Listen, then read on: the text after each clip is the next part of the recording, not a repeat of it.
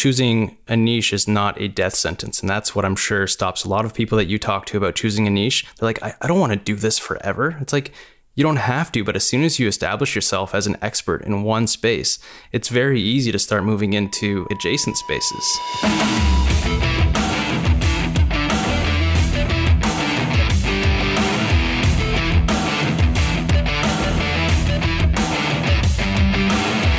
Hey, feasters, welcome to episode 10 of season 5 of Livin' the Feast. I'm Jason, aka Rez, helping you improve your business by having a conversation with someone who's been there and had success and built a business designed around the life they want to live. That's Livin' the Feast.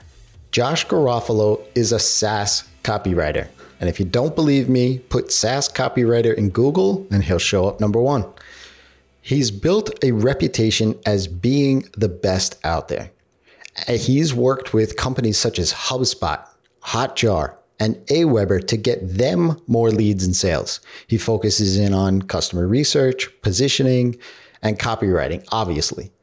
But for developers and designers, consultants like you and I, he's a fierce supporter of choosing a niche and owning it. Now, yes, we had a whole season talking about niching down, but what I wanted to talk to Josh about was how he's flipped the marketing, the strategy that we normally get on its head and has zero strategy other than focusing in on his ideal client when they are about to buy. In this episode, we dive into how you can be at events where your customers are and have simple conversations with certain people that turn into work. We also dive into how you don't need to be doing some complex SEO tactics to rank number one in Google for your service if you only need a handful of clients to work with. We also talk about what to do if you're just starting out and you want to niche down and how you could flip flop the idea of marketing yourself into a more unconventional way and target only those that are close to the buying decision. And finally, how to be confident in your positioning and your process. You're going to want to grab a pen, a piece of paper, something to jot some notes down because this is a good one. So let's dive in. This episode is brought to you by Feast the premium online coaching and community designed for developers, designers, marketers, and freelancers like you wanting to specialize their business and build recurring revenue that is both profitable and sustainable. Today's market is ever changing, and yesterday's advice won't cut it. Feast members get exclusive access to the roadmap and training library, which includes everything you need to niche down build recurring revenue, and become that go to expert for your services. That, together with the monthly roundup calls, exclusive workshops, expert chit chat, and our Slack community, you'll have everything you need to build a business around the life of your dreams. If you're serious about not competing on price and having those clients that respect you and your expertise, then join Feast today. Head over to feastcourse.com. If you use the code BUYING at checkout, you'll receive 15% off the annual membership price.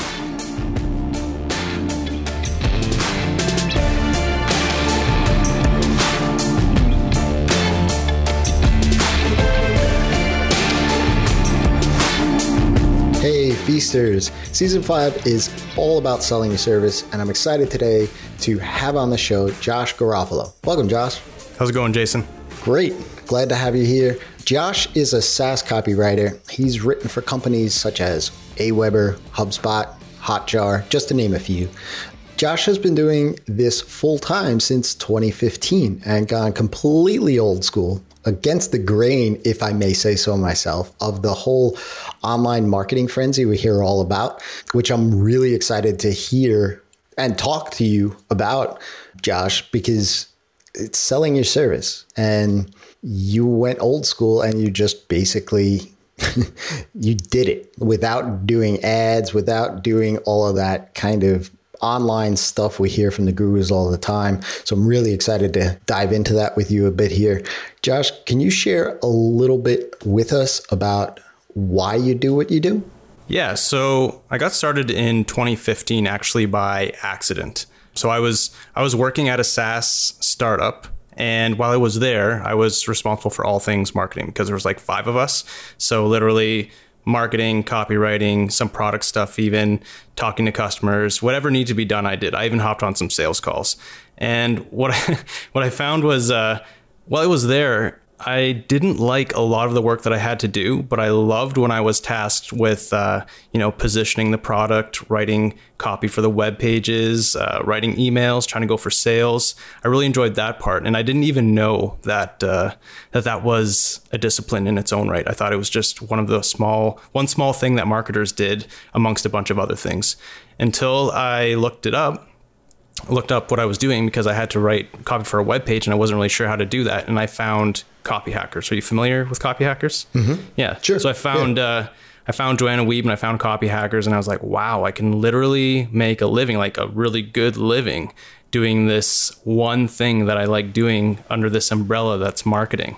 And once I found that, I started my website on the side, not even trying to start a business, just because I wanted to. Uh, you know, write about copywriting. And I mean, if you look at my site now, you'll see that I didn't get to too much writing because I, landed clients right away. But uh, yeah, that's that's how that's how I was born. It was born out of uh, necessity. I realized I was in the wrong place. I was not born to be, you know, a full blown marketer. I had to I had to do this one thing really well. Mm, yeah, and and I mean that's sort of how I fell into it too. It was just like I fell into loving the e-commerce space and everybody was running from that as a developer. They were like, "Oh, that's just a can of worms, a Pandora's box that you're opening up." And I'm like, "I don't know, I love it."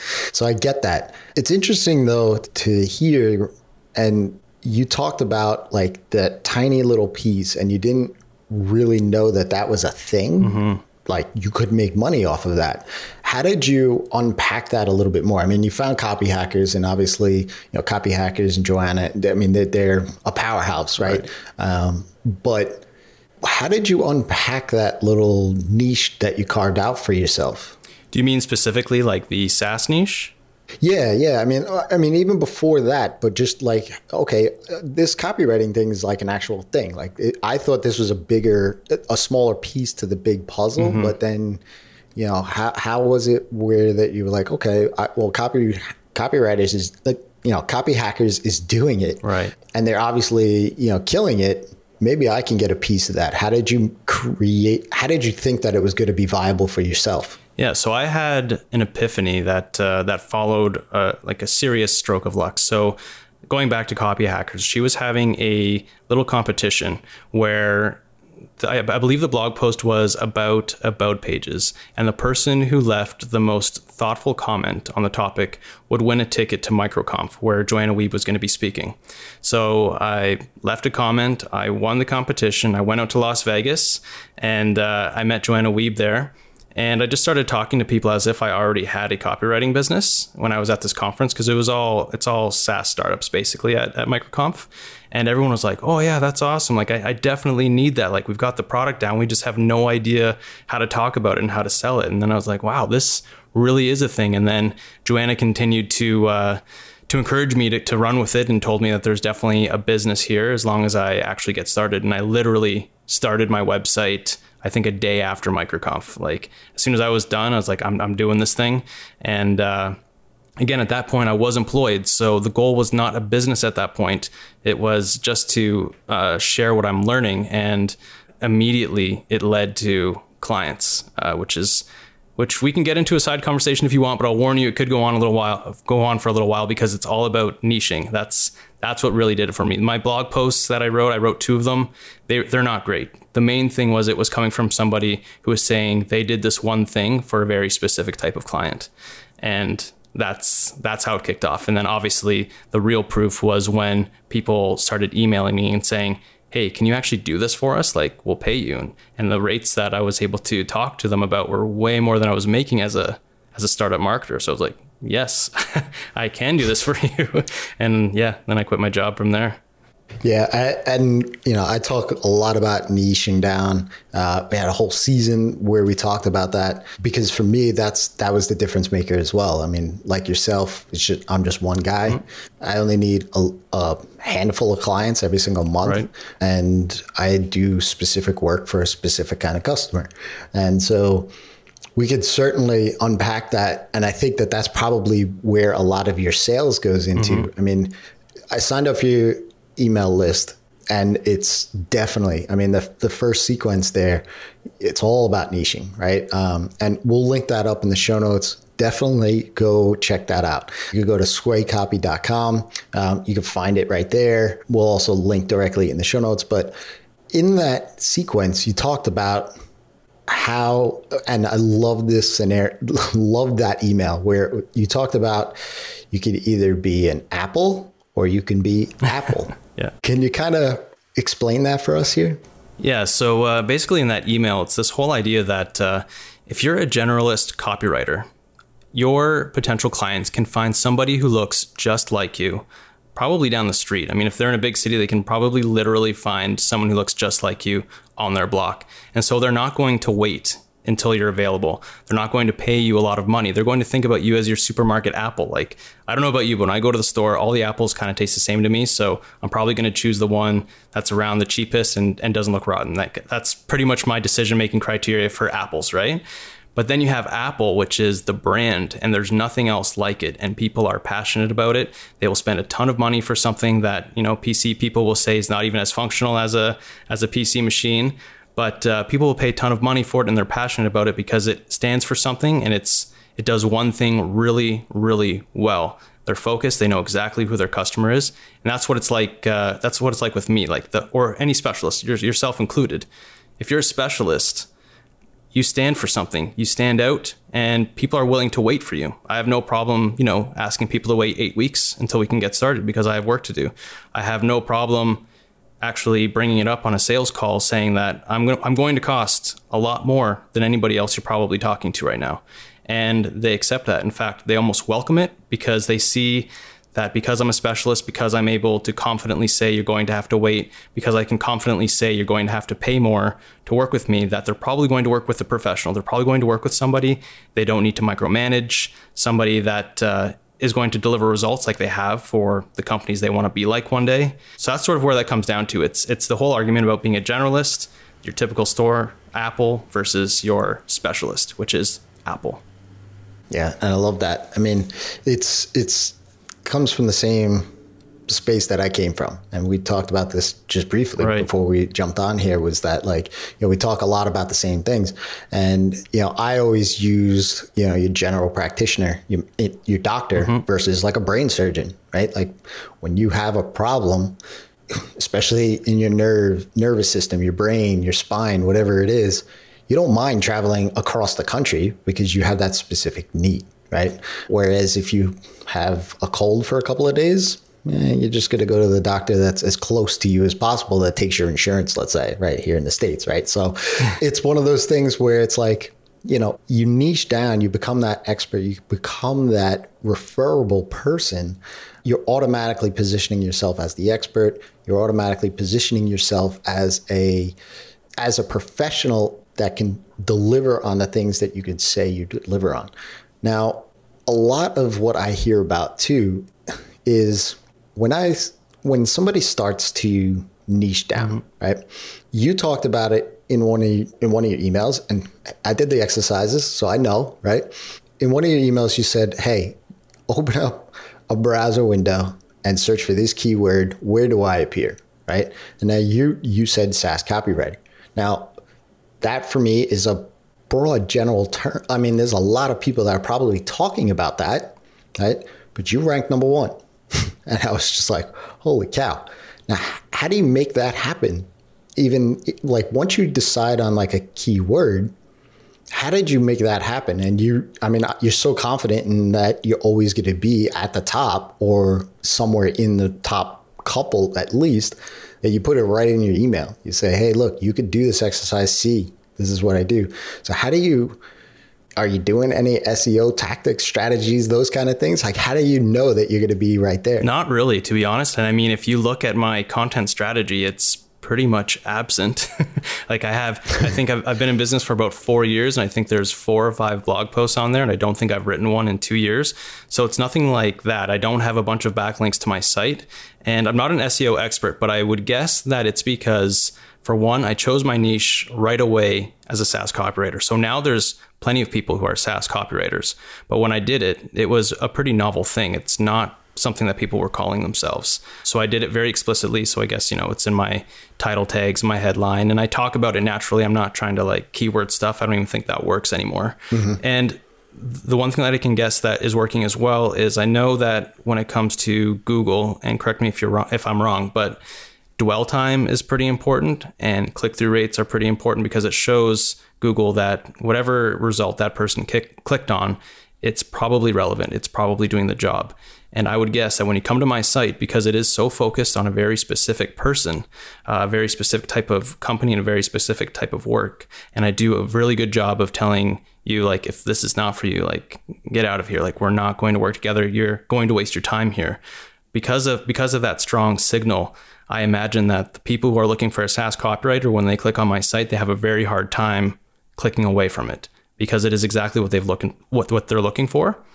And I also, after speaking to a lot of people who became clients, what brings them to my site, what causes them to search for something like a SaaS copywriter, is because they've gotten lost weeding through a whole bunch of generalist copywriter websites it's extremely hard for them to make a decision because they're looking at like 10 copywriters who all look the exact same. And in a fit of rage, they type in SaaS copywriter and then they find me. And it's like, wow, he's worked with the companies that I want to be like. He only solves the types of problems that I have for companies like mine. And it's like, it's a done deal at that point, more or less. Hmm. So you, you basically, your content strategy isn't normal buyer's journey. Like I'm going to put a blog post out for this problem, hoping they find that they identify themselves with this problem. So now they search for this and I show up and then they search for the solution and I show up, right? The, the whole awareness, consideration, decision making stages, you just went for the decision making stage. Because I, yeah, because I'm I'm a one I'm a one person company. I don't need a thousand leads. Like I'll be transparent with you. My website right now gets between 20 and 50 visitors a day. That's it. I get, I think last month I had seven or eight leads come in. Most people would be thinking, like, oh my God, I've got to get a job. But I don't have that problem because those leads that come in are ready to work with me and they're ready to pay really good money. Like, I typically only have one or two clients at a time right now. And that, that's all I need. And I mean, we, we can talk about this. I do have plans to start producing more content, but there's a reason that I didn't start with that and that I'm now just starting to think about that after four years in the business. So what is that? What is that reason? Let's talk. All right, all right. So if you put yourself in the shoes of the of the new freelancer the new consultant, what you'll find is that they have very low level of expertise. They don't have a lot of money. They are running out of time. Like they have to they have to start making some money and they need to start building case studies and doing solid work ASAP. Otherwise, it's back to the job, right? So blogging to me that made no sense because I think we'll both agree that there is a ton of content. I don't care what space you're in. I mean, there might be some exceptions, but in most spaces, there's no shortage of content. There's no shortage of really good content. And worse, there's no shortage of really good content written by experts who people trust. And that last one is also really important because as a new freelancer, nobody is going to trust you unless like I don't know, maybe you've maybe you had a job for 30 years and everyone already knows you, but that's not usually the case. So if nobody trusts mm-hmm. you, even if you're creating amazing content, you're still going to have a hard time getting people to read it and share it and talk about it because that expertise is a shortcut, right? If if uh, Rand Fishkin uh, publishes a post on SEO, I'm probably going to share it before I even read it because I know it's going to be good.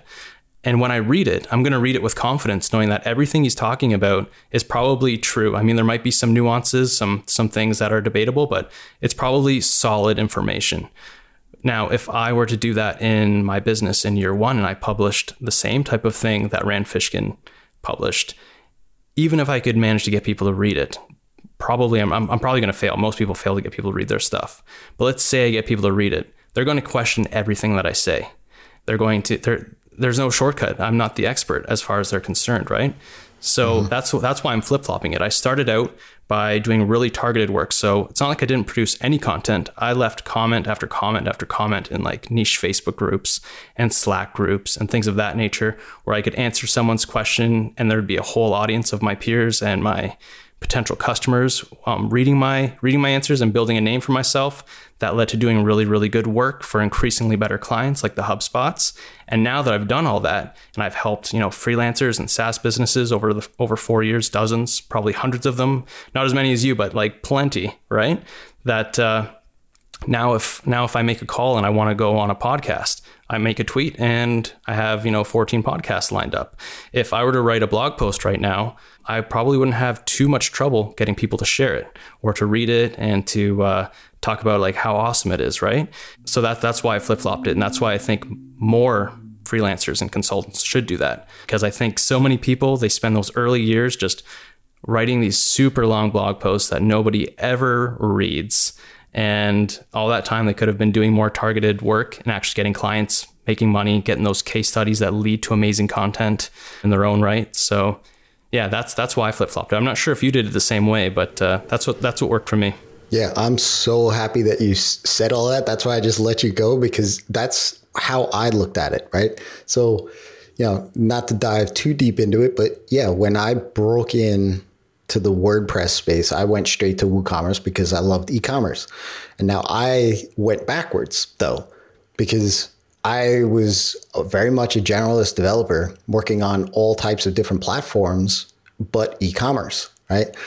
Then I started looking at my clients and what they needed and they, what they were looking for. And I found myself kind of just chasing my own tail because I'd work on Ruby on Rails projects for about six months, and go on custom PHP projects for three months, then go maybe go on a WooCommerce project for three months, back to Ruby on, and it was just driving me insane. Right now, when I looked at it and I analyzed it, WooCommerce made sense because of the types of customers that one I wanted to serve and could help nicely and two, what they really needed. They just wanted to be able to lock, they weren't people that were living in their website. They were more small, maybe brick and mortar, main street kind of businesses that wanted to put the wares online. And so they didn't want to have to relearn everything every, every single time. So I landed in WooCommerce. So I went into that WooCommerce, the, the WordPress space where I was an unknown and I worked backwards. I basically said, I am doing WooCommerce. I'm going to contribute to conversations around WooCommerce. I did a irregular podcast that was maybe monthly, like with another right. developer, and we just brought other people uh, to talk geek on there. But I started to get known as the WooCommerce guy. And once that started happening, now, you know, nine, well, seven years later, um, I'm essentially still doing that kind of stuff, but I did the same thing being a ConvertKit expert mm-hmm. and a drip expert, right? So I've become. I had a conversation on John with Jonathan Stark on his podcast, and he said, "You're a platform specialist. Like you target a specific platform, and then you only talk to those people, and you become known a lot faster." And so, for me, that was you know, hearing your story, backstory there was like, I'm like, hey, this is like a brother from another mother here, right? Like, because it's like, I'm like, okay, so I'm not the only one that thinks like this, right? Yep. And I've seen it happen, especially with other freelancers when they when it and it's a real mind mindset shift, right? Like you kind of really like, hey, I am essentially saying no to 90% of everything else out there, and I'm not going to pay attention to that, and I'm only going to talk to these people. Mm-hmm and you basically become a big, bigger fish in a smaller pot. Exactly. Right. Exactly. And and the other thing that you said that I like is that uh, clearly choosing a niche is not a death sentence, and that's what I'm sure stops a lot of people that you talk to about choosing a niche. They're like, I, I don't want to do this forever. It's like you don't have to, but as soon as you establish yourself as an expert in one space, it's very easy to start moving into like adjacent spaces, like you have, right? I'm still a little mm-hmm. bit earlier in my journey, but I know that I'm not going to do exactly what I'm doing right now forever, even if the market allowed that. Uh, like I would get bored. So yeah, I'm definitely starting to like plot my path to the next things I'm going to do. Yeah, I mean, I I came into the e- email marketing space and the behavioral marketing space to add a service into my existing development services. Now that is actually more of my revenue than the development services at this point because it's more in demand. But it's I'm still known as that. I don't write emails. I don't build landing pages or any of that kind of stuff. I just basically build that foundation for people to then go ahead and sell more, convert more, those kind of right. things. So you could definitely add things on later on, maybe even completely shift to something else. Um, it's definitely not a death sentence. So uh, I'm with you on that. Now, by working backwards, right? So you, people are closer to the buying decision when you when they encounter you because they know what they're looking for. How does that work for your sales? Obviously, you know, I think it would make it easier, mm-hmm. but how do you how do you track what's your sales process look like those kind of things yeah so it definitely makes things easier for sales i mean by the time someone reaches out to me they're they're almost 100% sold at that point. If there's a sticking point, it's usually because they just don't have the budget or I'm speaking to the wrong person at the company. But uh, I don't take a lot of sales calls that don't result in work. So in terms of my sales process, it's uh, it's actually not as efficient as I think a lot of other people's would be. And that's because I think efficiency gets born out of necessity. And because, like I said, I'm dealing with few leads, but really, really good leads.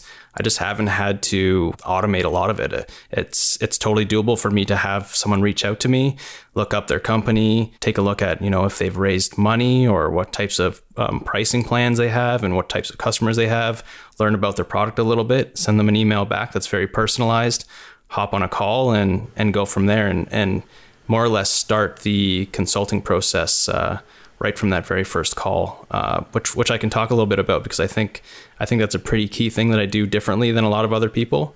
It might have some things in common with a recent guest of yours, Blair Enns, but mm-hmm. it's very much like flipping that that power dynamic uh, during during a sales call. So I don't know if that's something you want to go into. Yeah, definitely. Yeah, yeah. Sure. So yeah. one of the things that I do that I know a lot of other freelancers don't do it's a little bit more common with consultants, is uh, they'll usually come to me saying, Hey, Josh, we need a homepage and a product page and a pricing page.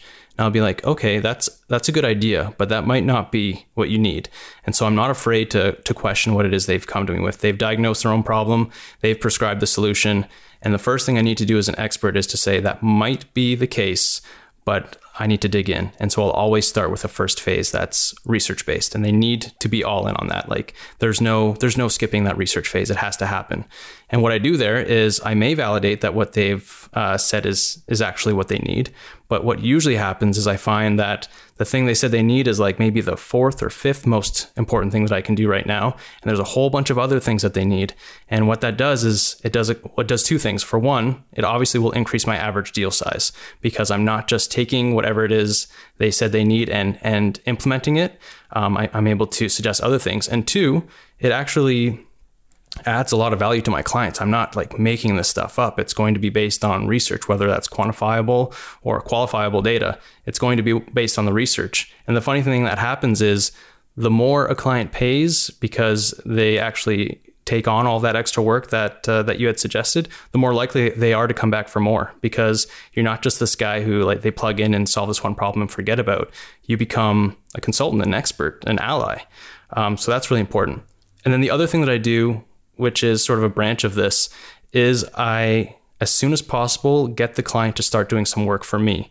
So Blair Enns talks about this, and he'll talk about how you know the, the the typical the typical way that the sales process goes is they'll say, hey, you know, you're one of ten people that we're considering. Submit an an RFP, and then we'll see if we can work together, and we'll do some meetings, and you give us some free ideas. As soon as possible, I try to say like, okay, so this is what you think you need start sending me some of the research, all the all the stuff that you've gathered that makes you think that this is what you need. Send me whatever customer research you've done. And what that does is for one, it allows me to at least hint at some of the things that I might uncover during that research and diagnosis phase so they see the value in it.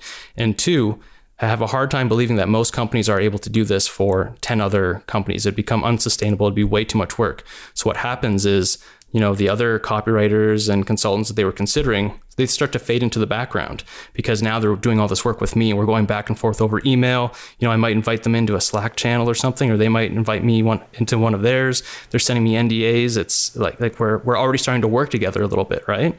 And then at that mm-hmm. point it's it's less of a jump to say okay so now let's actually work together. Like here's here's the contract. Here's the terms. Here's the, the amount of money it's going to cost And so that's the other thing that I do during the sales process that I don't think too many freelancers are doing. Most are just saying like, you know, what do you want me to do? Okay, I'll do it.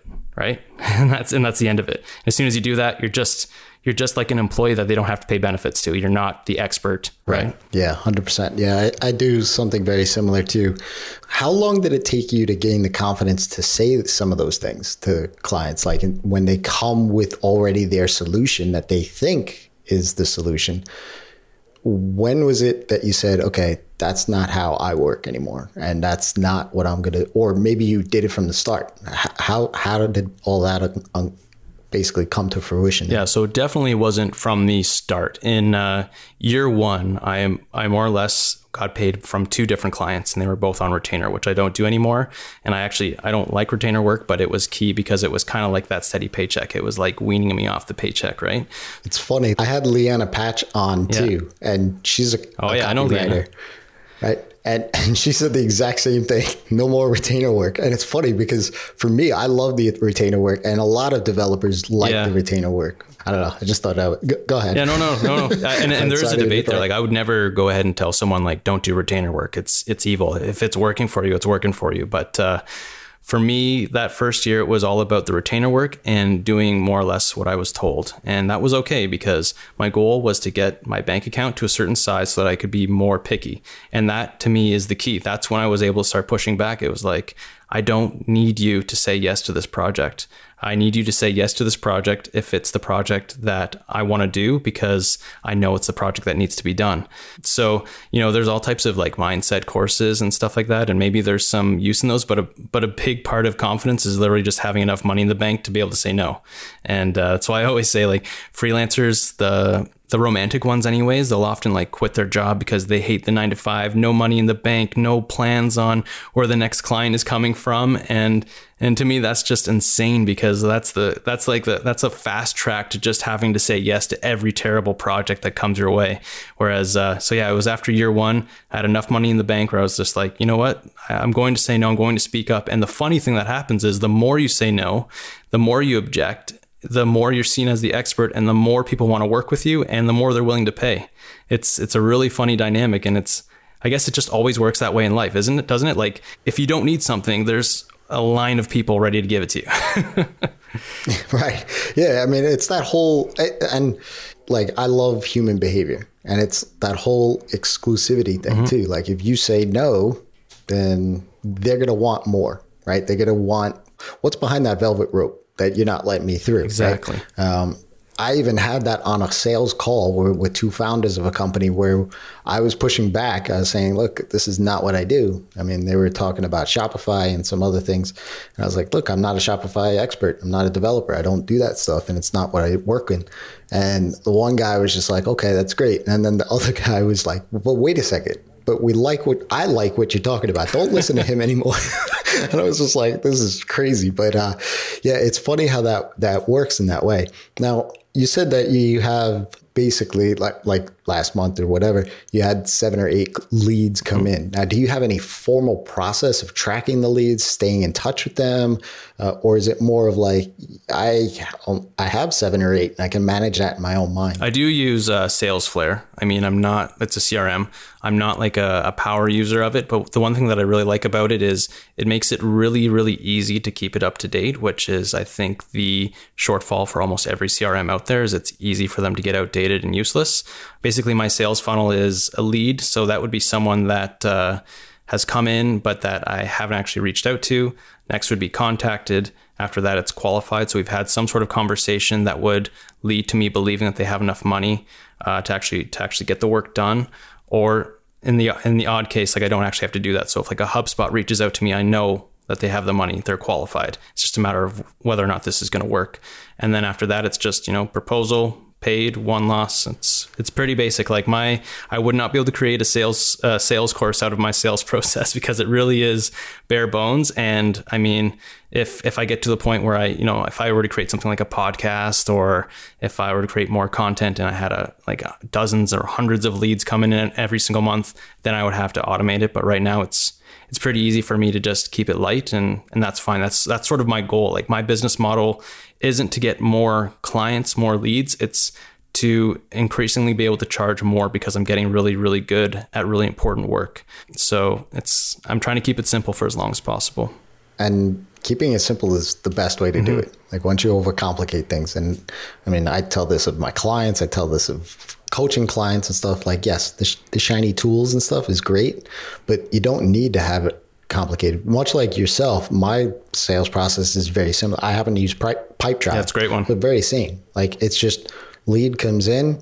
There's some qualifying like basically pipe there that I just say, okay, are they qualified or not? We in conversation, so to speak, and then next to propo- ready for proposal, win loss. Hmm. Like it's pretty simple, and that's what it's all about, really, is because if they've qualified themselves and because we have that selected niche that we're focusing in on, I mean, the qualification process is even easier. Like as a generalist, it's like, okay, do they have a budget that that they're willing to pay me, but then how do they res- are they going to respect me on the back end of that? I don't know, right? right? But if you've selected your ideal client up front, you could kind of know whether or not they're going to respect you or not because during that qualifying process, if they like, I just have a form, like fill out mm-hmm. this form right?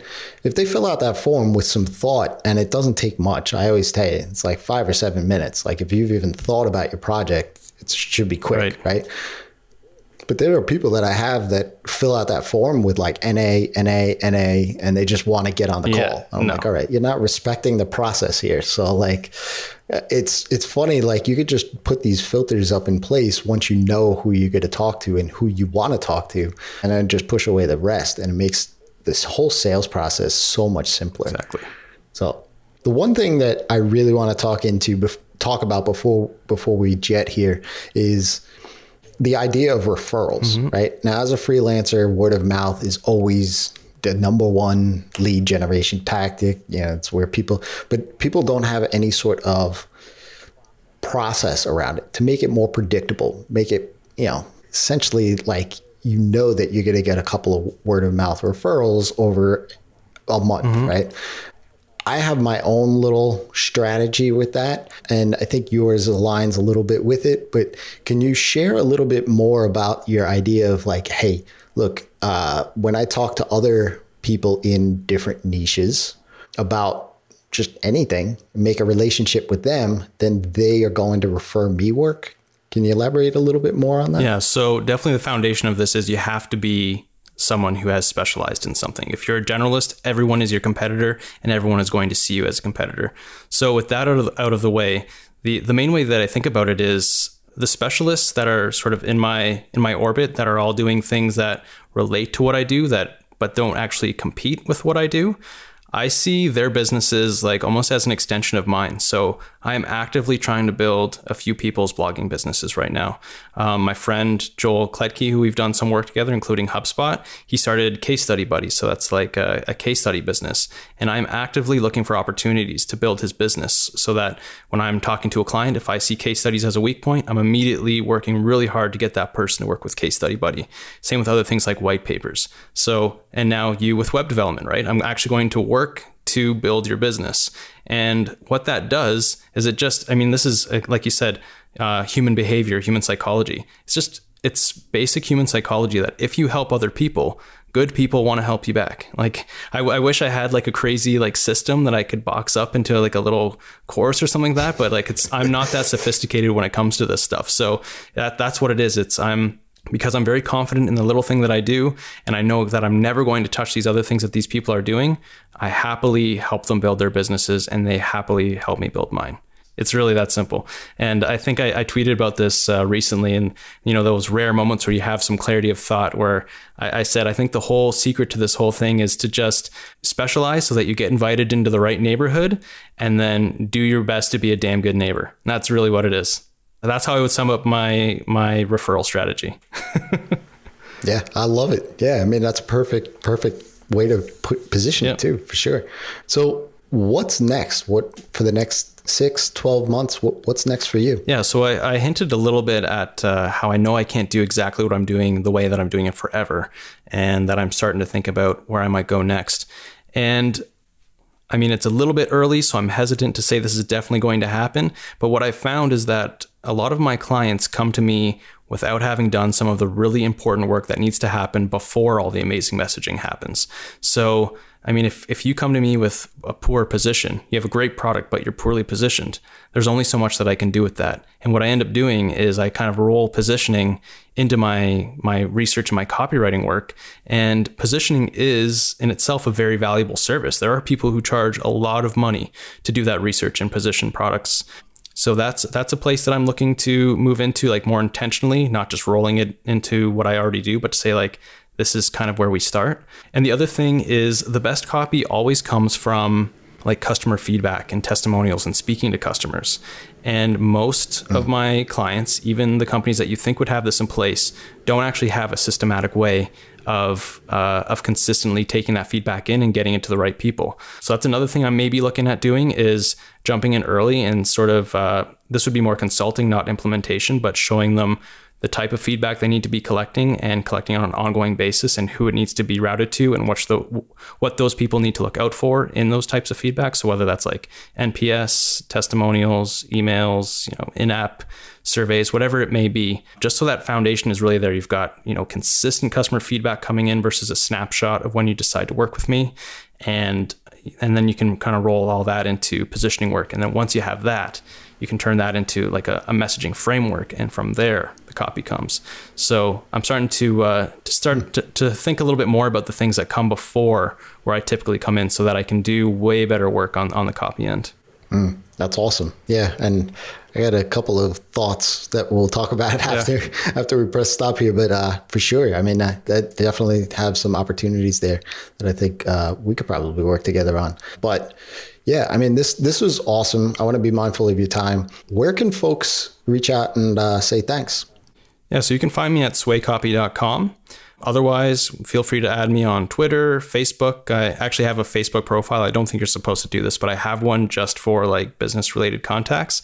So you can add me on there. We can talk business or whatever else. It's kind of where I get a little bit closer with with some of the people uh, in my in my circles without having to subject them to like my grandma and and all that, right? So uh, yeah, yeah. Feel free to find me Twitter, Facebook, swaycopy.com. You'll find that uh, that free course that you're talking about uh, over there. Yeah, and definitely get in that free course. I mean, it's definitely it's it's an easy read, quick read, and uh, you get to get a lot of thoughts and, and practical advice in there. So definitely jump on that, and we'll I'll link directly in the show notes there.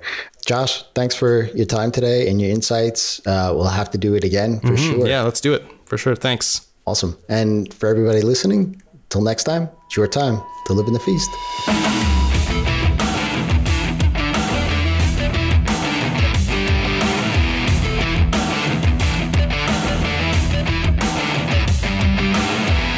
Have to say, I love the strategy of targeting a specific customer who knows exactly the solution that they need and build your marketing off of that. It really does simplify everything down into something that the customer is already sold on. You don't have to sell them on anything. They know the solution, and if that's what you provide, write about it. Next week, we are wrapping up the season with Adam Pierno author of Specific, as we dive into how to understand and what motivates your clients to actually buy from you. Until then, it's your time to live in the feast.